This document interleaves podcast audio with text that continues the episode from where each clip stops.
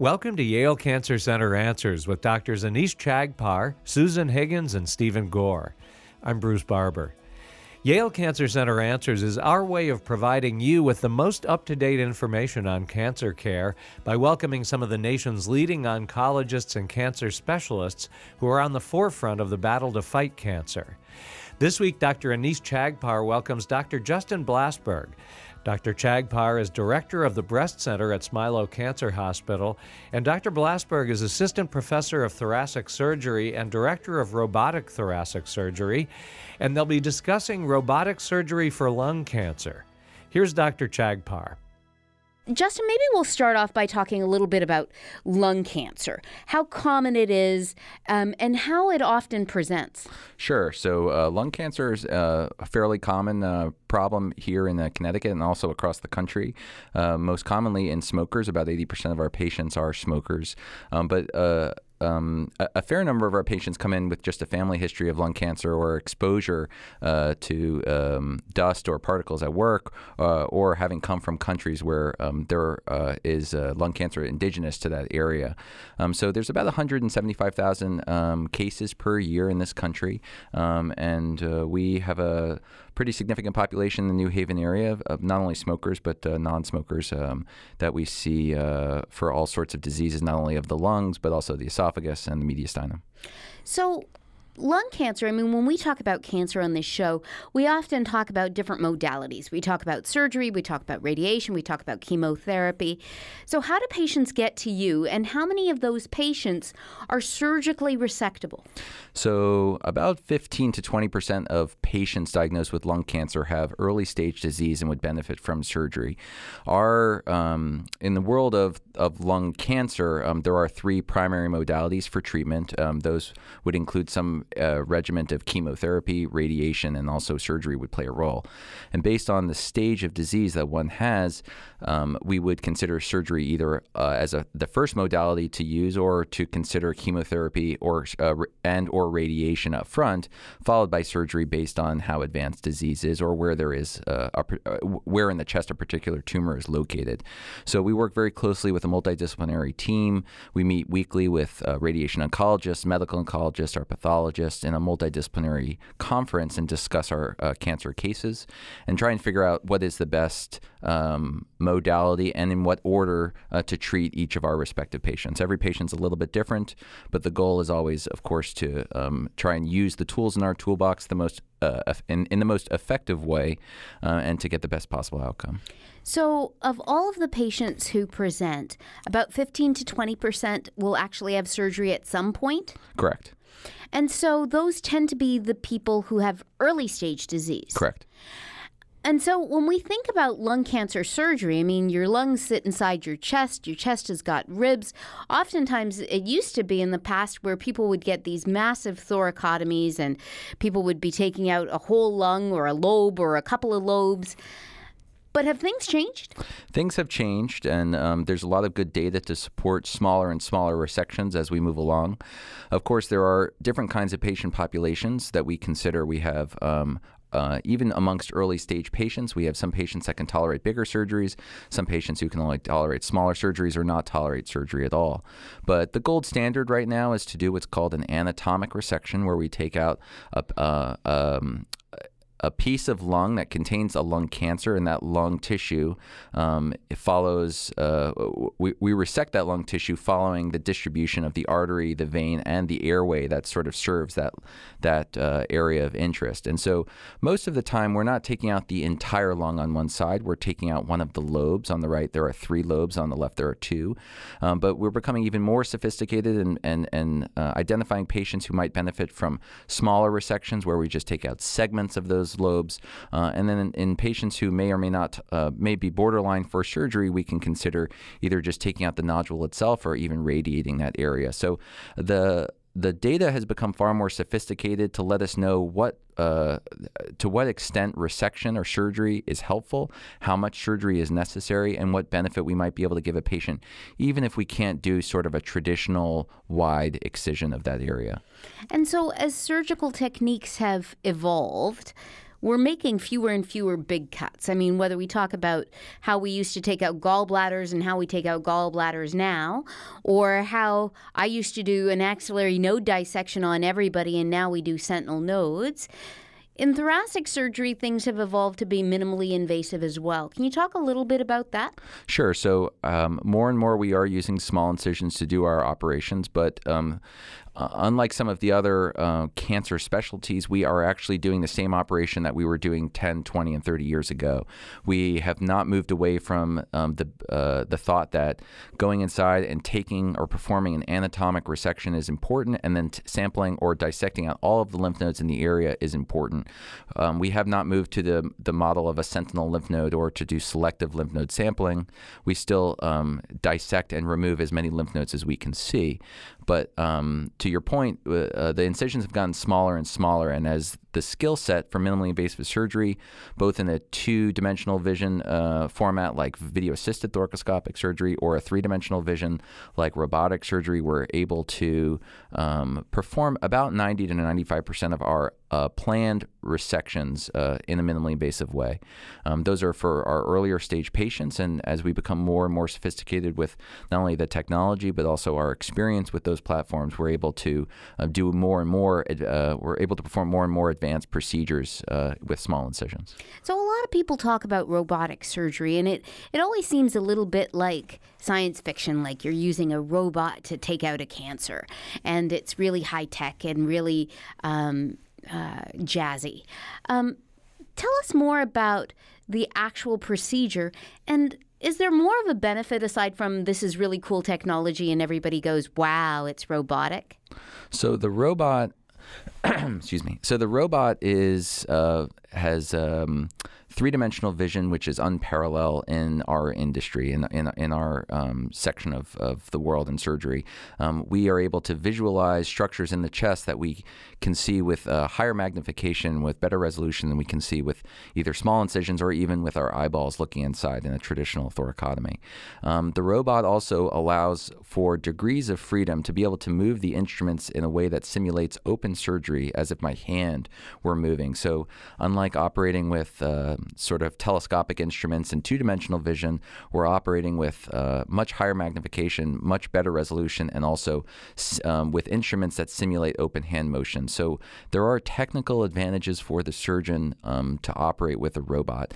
Um, however, the most important part of any of these operations is that we do a good cancer operation when we're in there, and the goal of using a robot or the two dimensional imaging or an open surgery is to take everything out uh, in an anatomic way to clear a patient of all disease. And so the robot is just one tool to get that done. Uh, ultimately, the operation is the same. And so, is the pain the same afterwards, and the post op healing the same, the length of stay the same? So I think the pain and the post-op healing, the length of stay, the quality of life in the short term, the return, the the number of days to return to work, all of the metrics that we use to sort of that we think of traditionally as an advantage of minimally invasive surgery, um, are not that different between the robot and um, just other minimally invasive tools that we have. Um, the robot is makes the operation easier for the surgeon. Um, it doesn't necessarily change the outcome for the patient, although um, both the minimally invasive platform and uh, a standard minimally invasive, a traditional minimally invasive platform, and the robot um, both get the patient out of the hospital faster, um, and uh, and patients uh, seem to complain of less discomfort in the chest wall when we use either of those modalities versus open surgery. Correct. And so one would then think, well, you know, okay, so you can get a few more degrees of freedom. Uh, it certainly is a little bit easier than doing things thoracoscopically. But ultimately, it's pretty similar to thoracoscopic.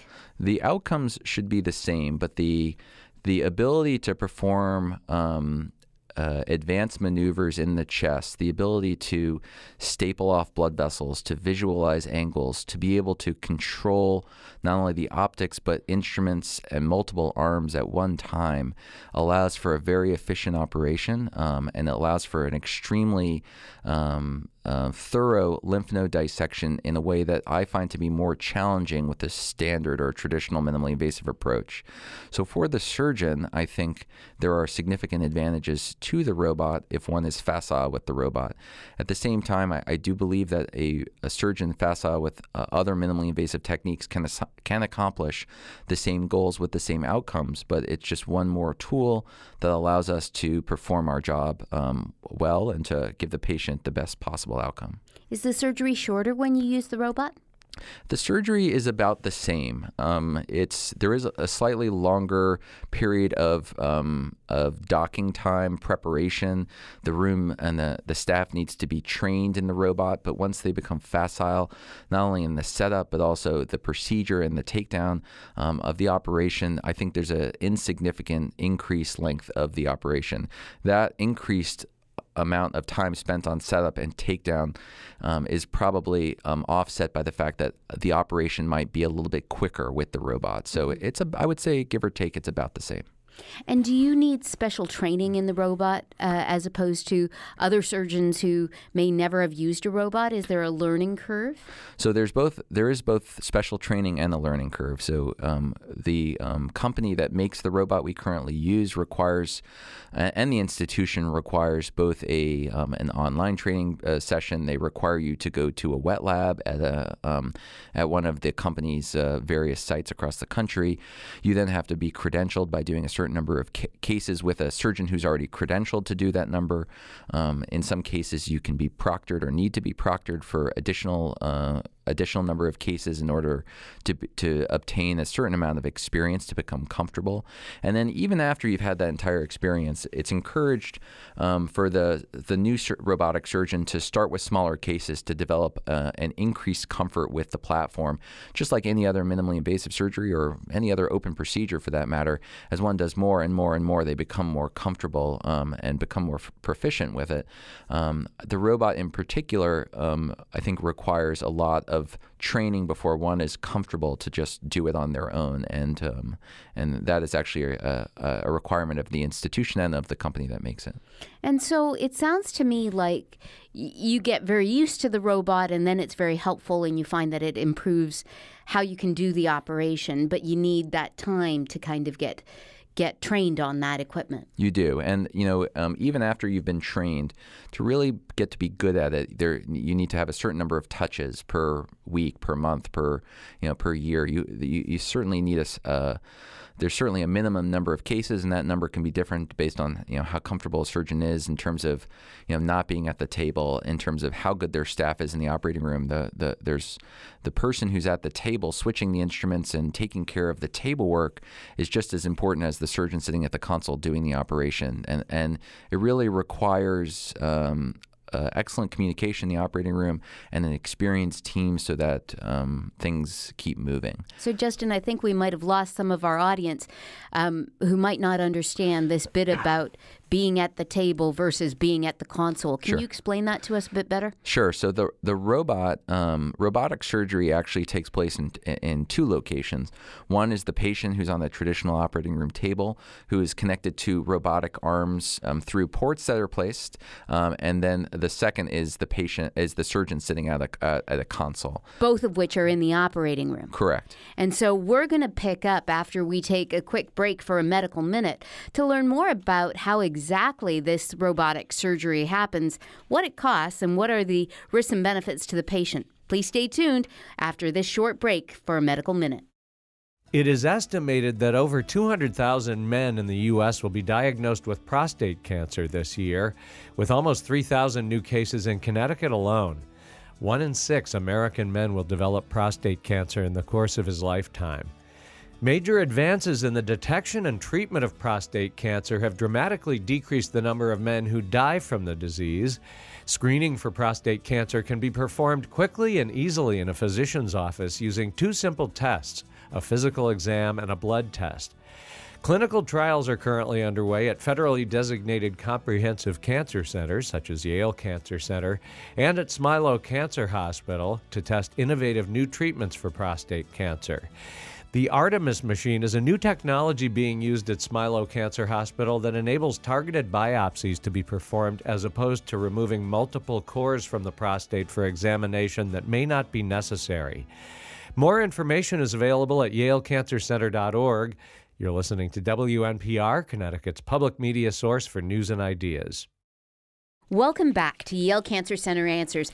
This is Dr. Anees Chagpar, and I'm joined tonight by my guest, Dr. Justin Blasberg. We're talking about robotic surgery for lung cancer, and for those of you who were with us before the break, we were just starting to unpack how exactly this happened. And it might have been a little bit disconcerting when Dr. Blasberg started talking about, well, there's the surgeon at a console, and then there's the patient on the operating room table, and these aren't necessarily in the same exact spot, although they're in the same room. So, Justin, this may seem very scary for somebody who's lying on a table thinking, what, like, so you've got the surgeon in the side of the room in a console, which sounds very much like a gaming console, but who's at the table? Who's looking after the patient? So everyone in the room's taking care of the patient, as as in any other surgery that we do. Um, the surgeon is not actually um, at the bedside but is in the room. And so the way the robot works, the surgeon's sitting in a chair. He's looking into a sort of like a gaming console. There's um, um and a place where he places his head and that uh, and looks into um, this machine, and that gives him the option, the ability to see the structures inside the patient uh, in three dimensions. And then he has controllers in front of him where he uses his hands to operate and manipulate the various arms of the robot that that have been placed in the position where they need to be placed. The only difference between a robot and a traditional minimally invasive surgery is that the surgeon himself is not actually at the table operating with those instruments. Those instruments are controlled th- um, by the robot through the console so that the surgeon's hands are actually moving the instruments, but just not physically moving the instruments. He's moving the instruments through the console. Um, so it's it's um, it's not that different than a traditional minimally invasive surgery, but um, it does require a specialized team. That team consists not only of the surgeon at the console, but also of an assistant at the table who helps uh, not to control the arms, but to swap out instruments that may be necessary to position instruments in the appropriate uh, way uh, and to communicate with the surgeon as to what they see or uh, don't see or what they're uh, comfortable with or um, uh, to, to keep the operation moving along. the communication amongst that team is is critical. And so all of us are visualizing the patient there with these tiny little incisions. Um, and how exactly do you? I mean, you were very specific before the break about doing an anatomic resection, like taking out the lobe of the lung if you need to, or a wedge or a segment, but but in an anatomic space and not uh, cutting corners in terms of the operation itself. How do you actually physically take out what could be a, a large segment of tissue through a tiny incision. So, um, the lung is is like a sponge and it's easily compressed. So when it's inflated, the lungs, uh, you know, uh, one would think that the lung is actually a, a, large structure, but when deflated, a lot of lung can actually fit through a small hole, and actually even a tumor itself will compress and fit through um, a smaller hole in the chest wall so that we're able to get this done and finish an operation even with small incisions. Um, the, the, a procedure is typically carried out by identifying the structures that go to the area around the tumor so that the, there's always an artery, a vein, and an airway that serve an area, an anatomic area. And so we identify those. And on the right side, there are three lobes. On the left side, there are uh, two lobes. And so based on where a person has a, a, lung cancer, we are able to isolate that artery, that vein, and that airway to, to use the robot or minimally other minimally invasive tools to um, isolate those vessels in that airway and then to divide them with you know uh, very sophisticated surgical staplers and then to remove that segment of the lung tissue and to and and and then to place it inside of a specimen bag and take it out through a small incision so that the patient is able to benefit from a surgery that doesn't make big cuts like a traditional thoracotomy that doesn't divide a lot of muscle or cause a lot of pain like a traditional thoracotomy. But we're still able to operate on even fairly large tumors. Uh, we we've uh, we're able to um, do cases where pa- patients have tumors up to five or seven centimeters and wow. take them out through small incisions. Um, the bigger the tumor, the the more difficult an operation is because of the amount of manipulation that's required. Um, the lung, like I said, is a sponge, but when there's a solid mass inside of it, it's um, it's definitely more difficult to manipulate. Um, but as we become more experienced with the robot, we uh, are expanding our indications and um, and we're able to use that tool to the benefit of patients with even more advanced disease. So, does every hospital have a robot uh, that that can be used for this? Not everyone has a robot, and not everyone, um, even hospitals that have a robot, don't necessarily use it for thoracic surgery. Um, the robot um, was more popular in its day um, with the with the uh, uh, the urology surgeons, um, and um, it's been used a lot in other oncology disciplines. Um, it's being used more and more in thoracic surgery because of the benefit of not only the visualization but also the range of motion, degrees of freedom of those instruments in, in a confined space. Um, so, as um, I think in future years, the robot will see um, use in applications where uh, it wasn't originally designed. Um, it was not designed as a thoracic tool, but it is uh, used uh, in some institutions exclusively for all thoracic surgery, at least for uh, early stage patients. Hmm. And so, you know, when we think about new technology, I think one of the things that everybody is very sensitive to is risk and benefit. Um, and so y- you've talked a little bit about the benefit for the surgeon being able to see things uh, better than you might even be able to see them with your naked eye, uh, being able to move the instruments uh, better than you would with traditional uh, laparoscopic or thoracoscopic instruments, but not really a huge benefit in terms of the patient over regular thoracic thoracoscopic, uh, minimally invasive techniques. And so, given that, is there an additional cost to the patient that might be a risk as well? Typically, there's not a cost to the patient. The patient is doesn't, uh, or their insurance doesn't reimburse the hospital more for a robotic case than they do a VATS case or a, a thoracoscopic case. Um, to the patient, there isn't a, um, a difference in cost. Um, that cost is most of the time that cost is incurred by the hospital itself in the purchase of the equipment, uh, in the maintenance of the machine, and in the disposables, meaning the instruments that have a limited lifespan. Unlike traditional open instruments, which are typically made made of stainless steel. There are minimal disposables in the robot. In the robotic platform, there are more disposables. All of the instruments that um, the robot uses to carry out the surgery have a limited lifespan. Sometimes it's 10 uses or 20 uses or whatever that might be. There are more parts because it's far more sophisticated, more moving parts. Um, there are more pieces that have to be replaced on, an, on a on a on a uh, a regular basis.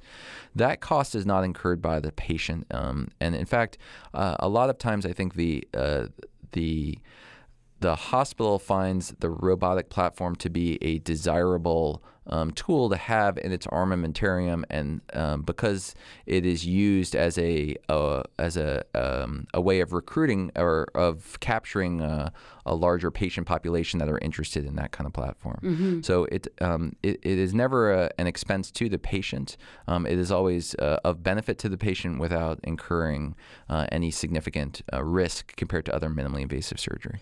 And so, presumably, if you, there's a hospital that has a robot, then it's a sunk cost for the, the mainstay of the capital of the equipment. And so, they want to use it in a variety of platforms, not just in urology and gynecology, but in thoracics and other things. And that's how we use our robotic uh, systems here. We um, we do share the time. We have block time, meaning we have a dedicated time during the week that we uh, do those cases with a dedicated team. And um, although that sounds somewhat restrictive, it's actually um, a better system to have block time because we need a dedicated robotic staff. And you know, it's um, it's helpful as a surgeon. It's also helpful uh, for the patients uh, to have uh, operative staff, anesthesia, and, and uh, nursing that is familiar with that platform every single day, even if it's urology one day, GY on another day, and thoracic surgery uh, on a Wednesday. We are uh, we benefit from having a team that's very experienced in that in that platform. And so, how do you decide if if there's patients who come to you whether to do things through VATS or whether to do things through a robot, or is it just gee, is there space on that particular day, or is it that there are particular characteristics that you look for that might make a patient more amenable to one or the other? So, um, we have a, a, there are a variety of scenarios. We do have a certain number of patients who come to our clinic or our offices and they want robotic surgery. They've heard about it. They have a friend who had robotic surgery. They've seen it on the internet. They've heard that this is um, uh, something that's great and they want to know more about it. So a certain percentage of our encatchment um, asks for robotic surgery. Um, aside from that population, we generally offer a minimally invasive surgery to all of our patients that can that would be a candidate. Um, there are very few patients that have early stage disease, so smaller tumors without lymph node involvement or with minimal lymph node involvement, that we um, we offer all of those patients some amount of some kind of minimally invasive surgery. And in those cases, I always present to the patient the options of robotic surgery, minimally invasive surgery, and then also as a plan B in case we have to convert our cases, in case we run into trouble, in case the patient has uh, uh, newly found uh, problems during the operating room that we always plan for an open incision just in case. Um, I would say once patients are presented with minimally invasive or thoracoscopic surgery versus robotics, about 30 to 50 percent are very interested in a robotic operation because they don't necessarily um, care if there's a benefit to them. They they like to know that their surgeon is actually that there's a potential benefit um, to to the surgeon himself or herself in terms of um, being able to carry out the operation. That's not to say that uh, thoracoscopic surgery isn't uh, isn't also uh, able to accomplish the same goals in the same hands, um, but patients generally like the idea of of being able to utilize a technology which makes the surgery a little bit easier. And so, you know, one of the things you mentioned is always talking to patients about conversion to open if there's an issue. So, how often is it that there's an issue with robotic surgery, and how quickly can you get from the console to the bedside?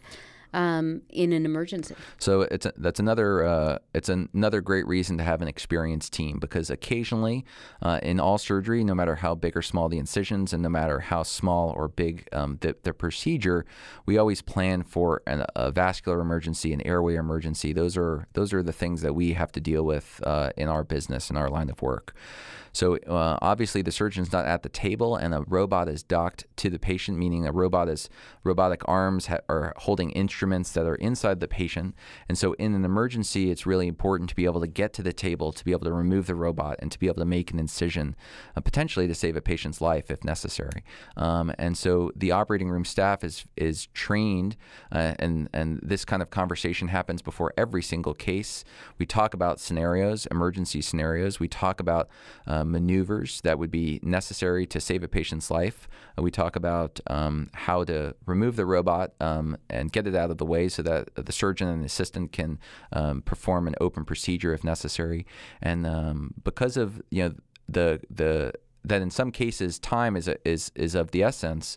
Um, that's an important conversation to have that we have uh, before every single case. So, how often is that ever utilized? It's pretty rare. Um, vascular injuries in general, uh, in, in minimally invasive surgery, in our hands are um, there's there's been no difference between minimally invasive thoracoscopic surgery or robotic surgery in terms of the risk of conversion, the percentage of conversions, the outcomes after conversion. Uh, we feel um, pretty comfortable uh, about 90 to 95 percent of the time when we start a minimally invasive procedure, we we are able to finish it with small incisions. Um, it is rare to have a vascular injury, but when it happens, it's important to recognize it, to treat it, to to be on top of it. And so we um, take the necessary precautions before every single case um, in the event there is a vascular emergency that we're prepared. And so it sounds to me like you know, this is really a technique that uh, you'll offer patients. Almost everybody will be offered a minimally invasive approach. Are there any patients in whom you start and you think, even before you get to the operating room, this is a patient who needs an open procedure? We talk about that before every case with every patient. We talk about the scenarios for conversion or the scenarios where we would have a lower threshold to make an open uh, to make an open incision. So patients are prepared. Um, um, they're prepared psychologically. They're prepared in terms of their pain management that they'll need uh, after surgery, or they're prepared about the activity level that we expect from them after surgery um, for recovering from an open procedure. So we always talk about that scenario afterwards. Um, for, the most part, when we think that we can start a, a, a, minimally invasive procedure, we're able to finish it minimally invasive. But occasionally, um, some patients with advanced disease do require bigger incisions, uh, and we still feel confident we're able to get them a good outcome that way. Dr. Justin Blasberg is Assistant Professor of Thoracic Surgery and Director of Robotic Thoracic Surgery at Yale School of Medicine. If you have questions for the doctors, the address is canceranswers at yale.edu, and past editions of the program are available in audio and written form at yalecancercenter.org. I'm Bruce Barber, reminding you to tune in each week to learn more about the progress being made in the fight against cancer here on WNPR, Connecticut's public media source for news and ideas.